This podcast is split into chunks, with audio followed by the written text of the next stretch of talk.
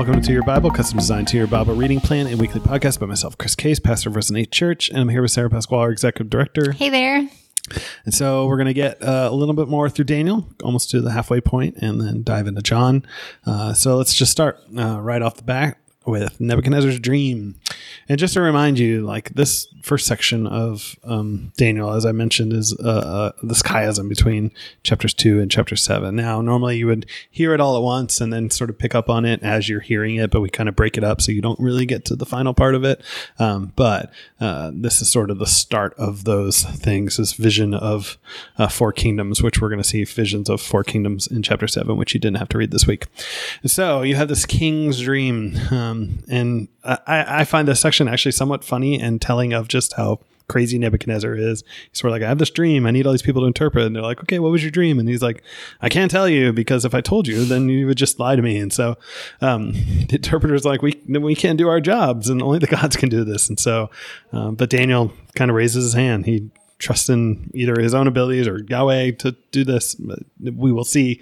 Certainly, by the time he prays, like he certainly has Yahweh in mind, but um, he just kind of raises his hand without prompting and says, "I'll I'll do it. I'll try it." Yeah, what we continue what we're seeing now and i think what we'll continue to see throughout the book of daniel is daniel stepping into this role as an intercessor in a lot of ways. Daniel's filled with the spirit of god and he goes into the king who's planning to tear all the wise men limb from limb in order to save them. And so we'll see him later on in the book and like we've made a lot of connections doing a similar work of intercession for israel yeah, and Daniel sort of breaks out in song here, and it's very much thematic of this whole section with Nebuchadnezzar that God is the most supreme in terms of his power and knowledge, and he controls even the destiny of kings, which we will see. I mean, you saw as you read, this is sort of a, a theme through at least these first four chapters. And Daniel makes clear, like, this is the, all the work of Yahweh. Like, the enchanters, the magicians, they haven't been able to interpret it. So Yahweh is the clear focus here. Even the guards, like, here's the Judean that we have brought in from exile. He's coming to interpret your dreams. So God has gone with Daniel into exile and is now showing his glory to Babylon. And I really appreciate when God is, or when Daniel's talking to Nebuchadnezzar about the dream, he starts in with his prayer saying, God to whom belongs wisdom and might. And then he ends his prayer with saying, For you, God, have given me wisdom and might. So for those of us, think about this, for those of us who are in Christ, everything is ours through God. And we have access to, to wisdom and might that belongs to God through the indwelling of the Holy Spirit. And so we get the statue. Uh, it's made of four different materials, and Daniel will go on to interpret in this section also that these materials essentially represent kingdoms uh, or a specific king. And the statue is almost like this linear representation of history, like from the head, it being the present day, all the way down to the feet, which is the future. And so uh, the head's gold, which is explicit in this text that it's Nebuchadnezzar in verses 37 and 38. Um, and then the chest and arms, the silver part, uh, identify as sort of the next kingdom, the inferior kingdom that's coming next uh, which most will put as the, the Medes. Uh, and then we get the bellies and thighs of bronze, uh, which we don't get as identified in this. There's sort of a third kingdom in line, which historically would be uh, likely the Persians, um, who also had a large breadth of land after this. And then the legs of iron with feet mingled of iron and clay. And so most interpret this fourth kingdom to be um, what will become the Seleucids, who have a, a, crazy history. And I would argue the back of the second half of the book uh, involves some of the Seleucids. Uh, and then the Ptolemy crowd out of Egypt, these two groups that um, really take over um, after Persia is sort of defeated by the Greeks. And so um, these, these two kingdoms become the kingdoms that are around. And depends on where or how late you, you interpret Daniel, these might be the two kingdoms around really when Daniel might be writing. And so, yeah, but the end of the story is this uncut stone. This is the most important part the uncut stone, which basically is a stone crafted by God Himself. It doesn't. It's not chiseled by any human. It's only chiseled by God Himself. This uncut stone. And it's going to destroy all these kingdoms. It's going to have this mountain estab- established, and it's very symbolic and significant in this language here that it becomes this mountain. It invokes this biblical imagery as God's sort of the rock of Israel, Zion as the mountain rising above all others. That God's glory is filling the whole world. There's all these allusions. The language is very similar to Isaiah and other parts of the Bible too. And again, we see Daniel acknowledging and declaring God's all powerful hand in this. And he reminds Nebuchadnezzar, the king of Babylon, that God is at work and he is revealing himself to these people. So remember, Daniel is in exile living in a foreign land and he continues to not be ashamed of his God and to go out of his way to testify to God.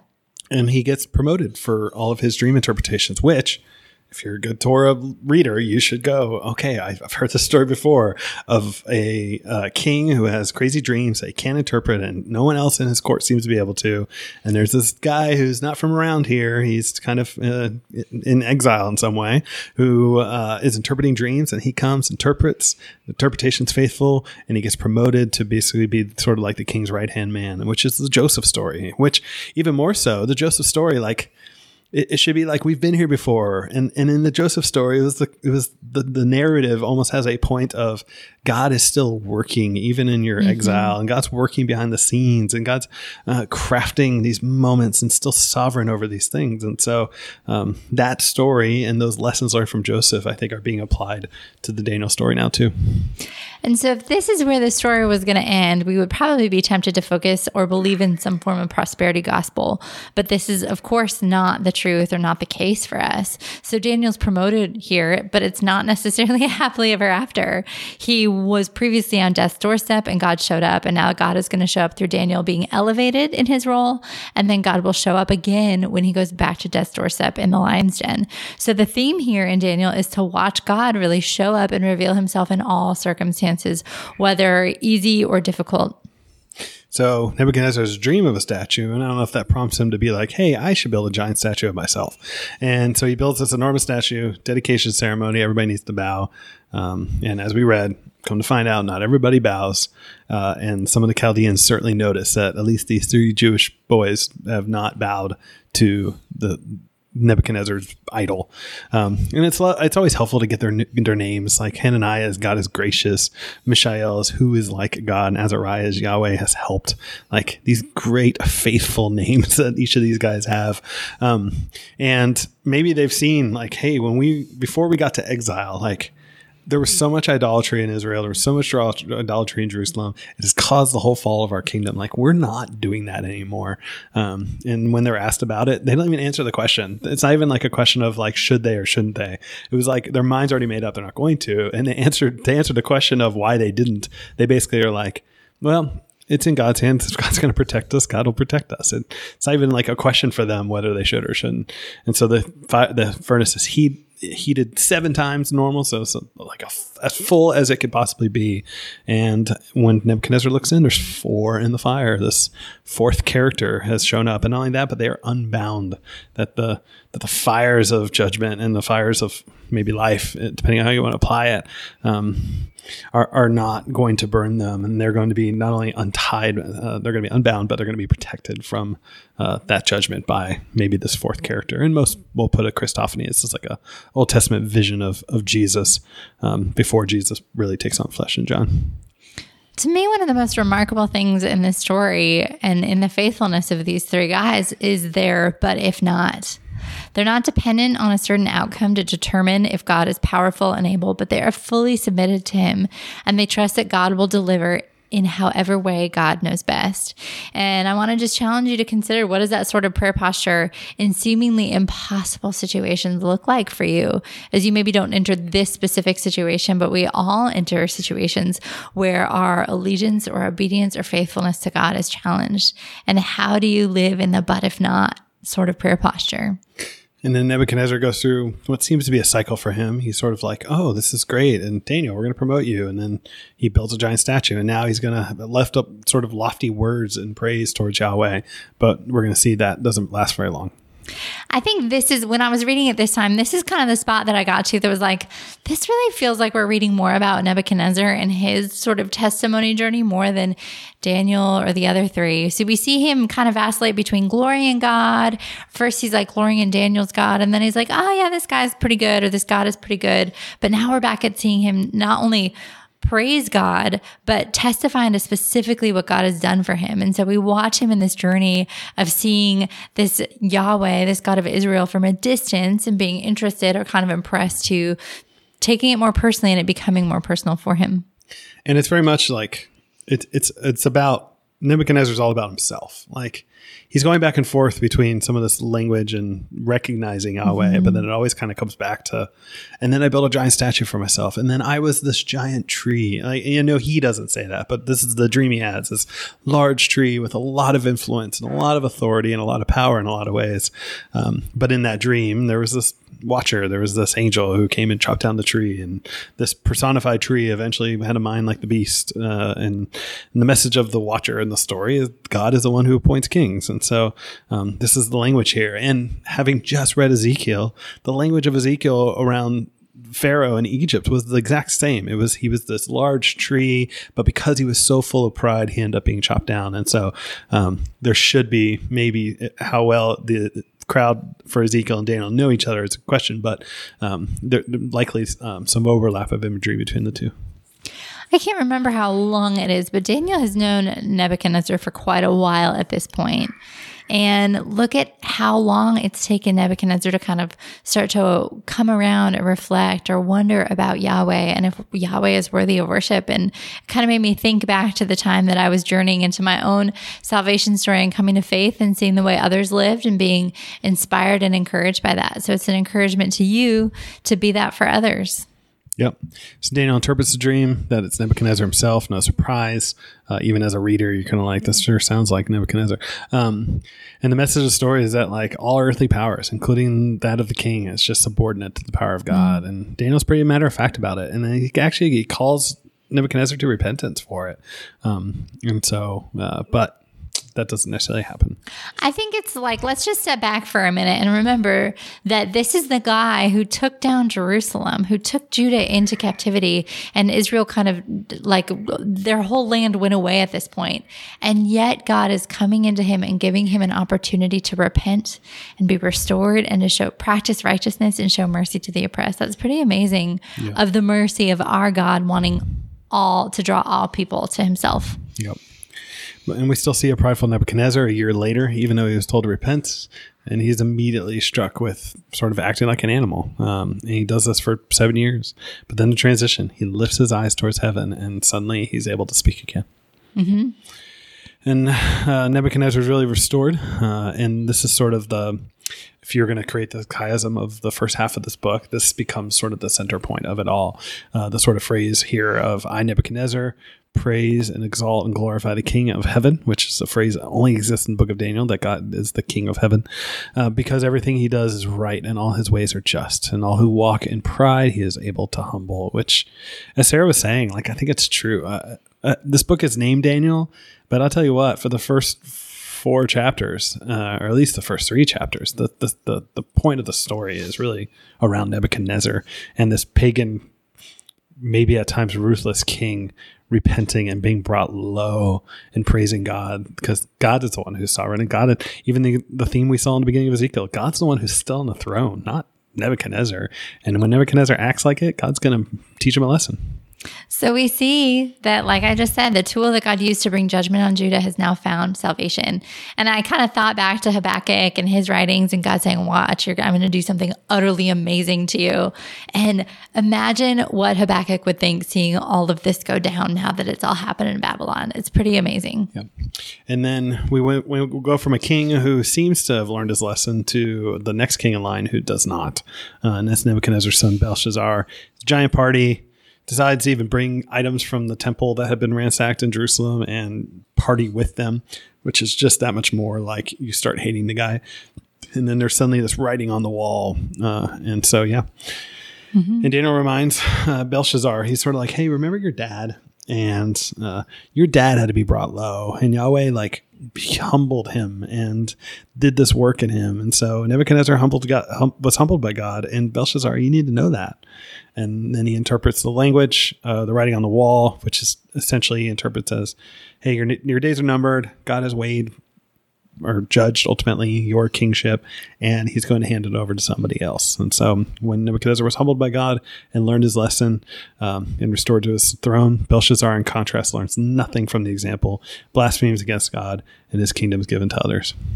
And we see Daniel continue to serve God faithfully. We're decades and decades into him being in Babylon, but he still doesn't want a reward for the interpretation um, and is doing his best to be faithful to Yahweh as an exile. Yeah, It's like, hey, I'll give you a position, and Daniel's basically like, no thanks, but I'll still interpret it for you. It's great. And then uh, uh, under this new king, this Darius, as we're introduced to, uh, Daniel seems to do quite well enough that he's going to be number two. Uh, but then there's those who are jealous uh, of Daniel and um, play a trick on Darius into sort of a decree uh, that no one could pray uh, to anybody but Darius for 30 days. And Daniel just keeps doing what he's doing. He doesn't even like alter. It's not like he's trying to go out of his way to protest. He he was always praying the same way every day, and he just continues to do so, basically being faithful to what he was already doing in obedience to God. And they catch him, uh, the king, who's very distressed. Obviously, he seems to actually really like Daniel, um, but he doesn't want to go back on his ward. Thrown into the den of lions. Next day, finds Daniel alive. Daniel informs him an angel had helped him out, and the king decides to punish those who conspired.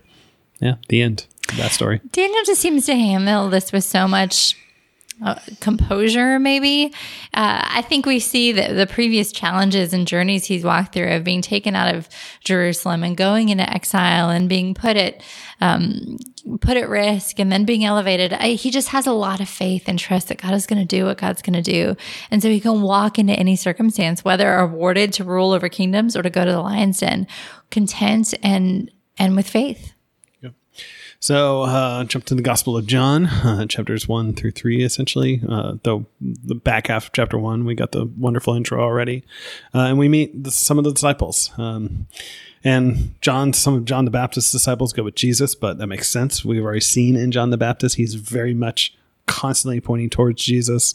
Um, and it's important to note, like Galilee is not the biggest area and very not populated at this time. It's not the most populous place in the world. And so, and Nazareth itself is not far from most of the cities that these kids come from or these young disciples. And so, um, it's possibly that they already know each other a little bit. And there's some that don't, but um, we shouldn't assume that maybe all 12 disciples are total strangers to Jesus, that there's possibilities that some of these guys know each other already. There's so much messianic language in this as well, which is pretty different than the other tellings of these stories of the just disciples, Jesus calling the disciples. So he's called the Lamb of God, and Andrew declares him as the Messiah, and Jesus renames Peter. You just see a lot of things happening in a kind of compact way. Yeah, and in the next section, there's really a lot, a lot of um, I would argue, come and see language to, mm. to this first chapter.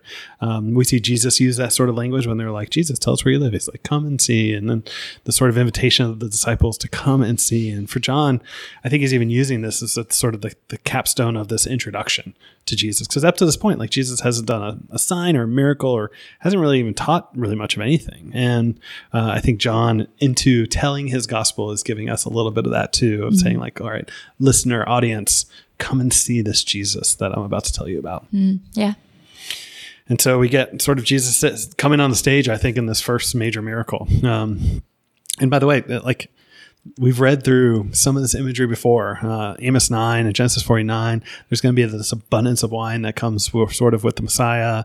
Uh, we have connections with the messiah and wedding festivals in places like isaiah. So um, I, I, think there's messianic overtones to this whole mm. wedding storyline. And, and in some ways i would also argue that i think the story sort of parallels because i don't think john includes the, the teaching on old wine and new wine and new wineskins. And for John to include a story where they're taking sort of the the ritual water jugs and filling them with this new wine, um, I think is sort of like the Messiah's here. Like this is a moment to celebrate because the old wine, new wineskin stories has to do with like the disciples and why they don't fast and and all that kind of stuff. And I think for here, it's sort of like, look, the Messiah is here. This is a celebration. This is the grand entry for John in the gospel, and it's the first sign uh, that we're going to see seven of.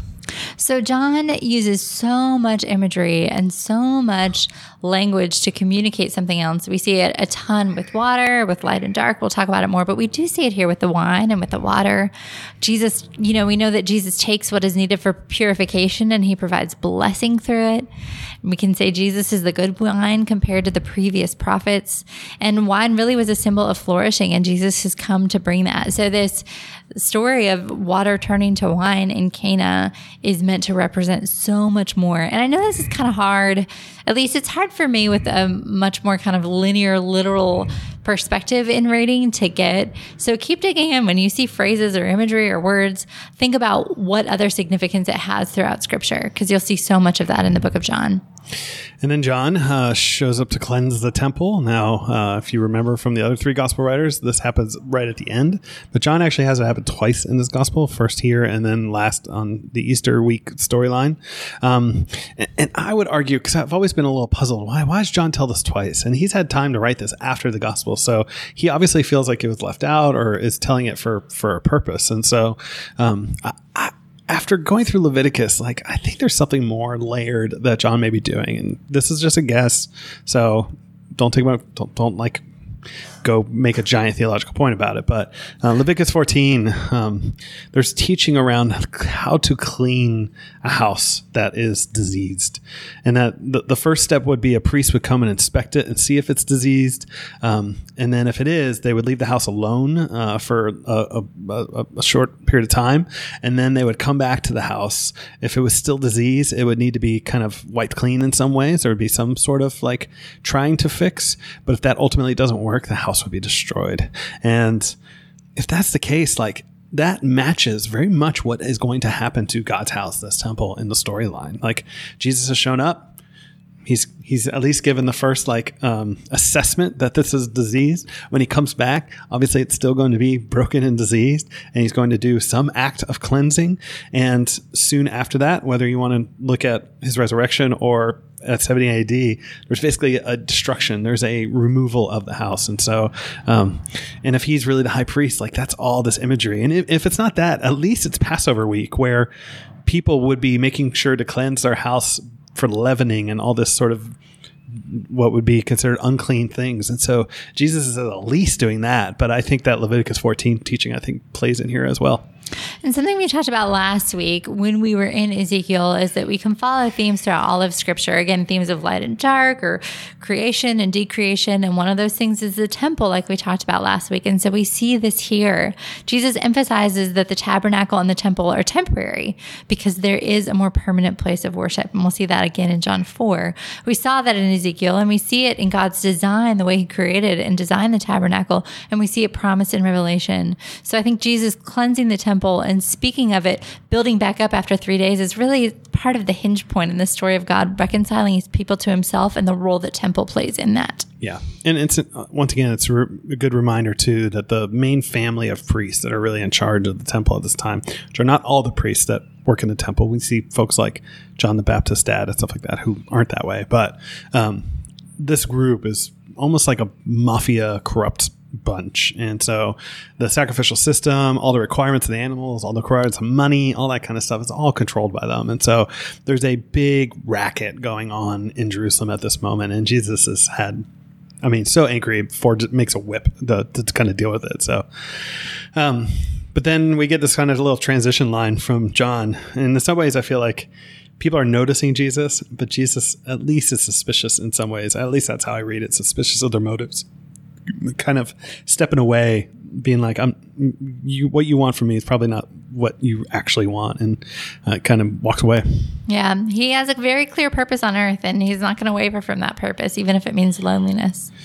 And then we get the whole Nicodemus exchange. Uh, in this, if the first encounter was with this corrupt leadership at the temple, we find out at night, at least somebody who, uh, and he likely comes at night to sort of um, not be seen by that many people do this, uh, but he breaks the mold. He seems curious about this Jesus. Maybe he's seen the corruption in the leadership in the temple and wants to know more about what it means to to to be a follower of God. And so, um, and we get introduced to this idea of being born again. So, um, God's people aren't just the people who are born f- biological family in the line of Abraham. Um, what Jesus will bring out is that no, no, you need to be um, spiritually born again. It's, it has nothing to do with your heritage. It has to do with being born of water and spirit. being a new creation would be almost the, the, the implied language there of water and spirit, which are like the two things that are there at every like major reset in the Mm-hmm. storyline. And so, um, and, and he goes on to use this sort of numbers analogy where he's like, look, it's like in the desert and there were these snakes attacking the Israelites and the golden serpent was lifted up and they weren't saved. They weren't saved simply because they were Israelites. Like in that story, they were saved by the people who had faith that God can save through this image. That was their image of death. It was the thing that like was killing them. And so it, I think what Jesus is doing in a way that's probably confusing for Nicodemus in some sense is foreshadowing that it's through this raising up of this image of death that we can also be believe and be saved. And and I think he's pointing forward to his crucifixion already. So yeah, so in with the serpent, when the people in numbers lifted their eyes to the serpent, the thing that previously had brought them death delivered them. And as we lift our eyes to Christ crucified, the thing that brought him death has delivered us and given us life. There's again so many analogies and connections in this section. And I'd encourage you, this is the first time we see Nicodemus in the book of John, but it's not going to be the last. So he's kind of a fun story to follow, similar to what we did with Nebuchadnezzar and Daniel. So keep following and looking for Nicodemus's name to show up. And then we get probably the most famous line in the New Testament, possibly, uh, with God so loved the world. Um, and so it, it's a brilliant live. I mean, it's, it's popular for a reason, and that's because it is a almost a one-liner summation of the gospel. Um, and, and the drive, even in sort of the Greek construction of the sentence, is sort of towards this limitless, infinite love of God. God so desperately loved the world that He did this. And once again, we use images of dark and light, and people hate the light and they stay in the darkness. But there are those who come to the light, only to reveal that the good look, good works that they had in the first place were brought by God Himself. Which, coming from a good reformed person, like background, like that's it's very much the case. Like there's those who are in dark and they go after the dark things, but then people come to light and maybe they feel like, oh, here are my good works, and then they bring them out, and it's like, yeah, I I produce those things in you, and so uh, that's sort of the picture that's being presented. I think.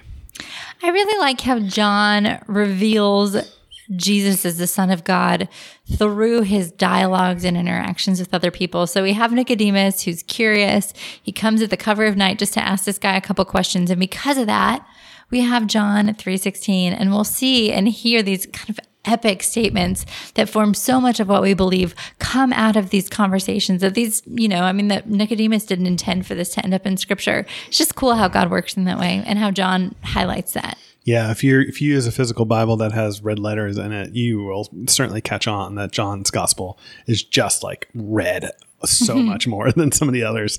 Uh, and so, um, and then we sort of cap off this week's reading with uh, John the Baptist. Uh, John sort of gets word that Jesus is baptizing nearby, and he uses a sort of wedding analogy. And essentially, he's like, "Look, I'm a friend of the groom," and like he's like, so who am I? Like the groom's the main point. And he almost, the people that he's talking to are almost like the bride. Like your job is to go over and be with the groom. Like I'm just the friend. And so you are the point, And he, even more so, Jesus is the point. And so go, go see him. And it's just this humble disposition in the midst of this, like, especially reading through Daniel and all these lessons about pride and humility. Like John the Baptist, particularly in John's gospel, maybe I just liked his name or something, but John the Baptist is just like so presented with, with the humility kind of character to him. Yeah, he really he understands his role, which is to prepare the way for the Messiah, and he doesn't try to take any other role. Nope. Psalm 69, which we actually heard it this week in the reading elsewhere. Uh, so I think so many people can pray this. It's I I think of the guys in Daniel, and also of course the messianic component to the psalm, but they're all rooted in trusting not their own ability to save themselves, but the steadfast love of God and His goodness. Yeah, Jesus definitely quotes it during the cleansing temple tax. And interesting enough, Psalm 69 is this context where the author is like, everyone hates me, everyone dislikes me, they want to kill me, but the zeal to your house, like that's what that's what's driving me. And so, um, yeah, Psalm 77. I love this psalm for kind of leading yourself through struggle. I know we only covered the last half of it or the middle of it. I can't remember. Um, but half, last half. the the first half of this was a lament, and the author here, Asaph, is encouraging himself by remembering all God has done. So do the same when you struggle. Yeah, and it's, yeah, it's just a lot of recounting, which is constantly a theme. Remember what God has done. Remember that God has done this. Remember that God did this, um, and and that He's going to continue to be faithful to us. So next week, So we're going to start Job next week. And here's what I would encourage you to do is figure out what question the book of Job is asking and answering for us so that you can read the book of Job with that sort of context in mind. And I found the Bible Project video really helpful. And in the New Testament, I just encourage you to continue to follow patterns and analogies and imagery, uh, especially in the backgrounds of the people that Jesus is doing miracles for. So pay attention to who they are, their gender, their religious and ethnic background, and see if you can find any patterns or anything noteworthy. Yeah, and, and as I mentioned last week, there's some history that would be helpful to, to as you read the re- second half of Daniel. But um, yeah, as Sarah said, we're into the last we're into Job, which is really the last of the wisdom literature we're going to read. Um, and and my take on some of these wisdom books, from Proverbs to Ecclesiastes to Job, is um, they're almost like tools to help you navigate life. Tools such as, um, e- even if you include Song of Songs and Psalms, they're like tools such as prayers to sing out loud and just about any circumstance or to pray. Tools are a reminder of God's wisdom. Um, it's like Proverbs is like life is fair and and there's good things that happen to the righteous and bad things that happen to the wicked. But then Ecclesiastes come along as another tool of being like, yeah, but that's not always the case, and and what to do when things don't always make sense. And then Job going, you know what? Sometimes bad things do happen to even the righteous, and yet the lesson that that should be derived from that. And so, um, yeah, it's it's an important kind of question. So as you read, what tools what tools should should Job almost be giving you as someone who's just walking through life, trying to be faithful to Yahweh? And then New Testament, uh, we get a, another set of stories. I think John's very crafty in how he structures his scripture, um, and are certain settings and backdrops to each of these stories. And so um, some like Sabbath or Passover or the Feast of Booths or Hanukkah. And so we'll get to a couple of those. We're not going to get to each one of them. Um, but Jesus teaches each of these in very specific contexts. And so see if you can connect the dots of what Jesus is saying and maybe the backdrop that he's kind of saying it in. All right. That's it for this week. Thanks. Thanks, everybody.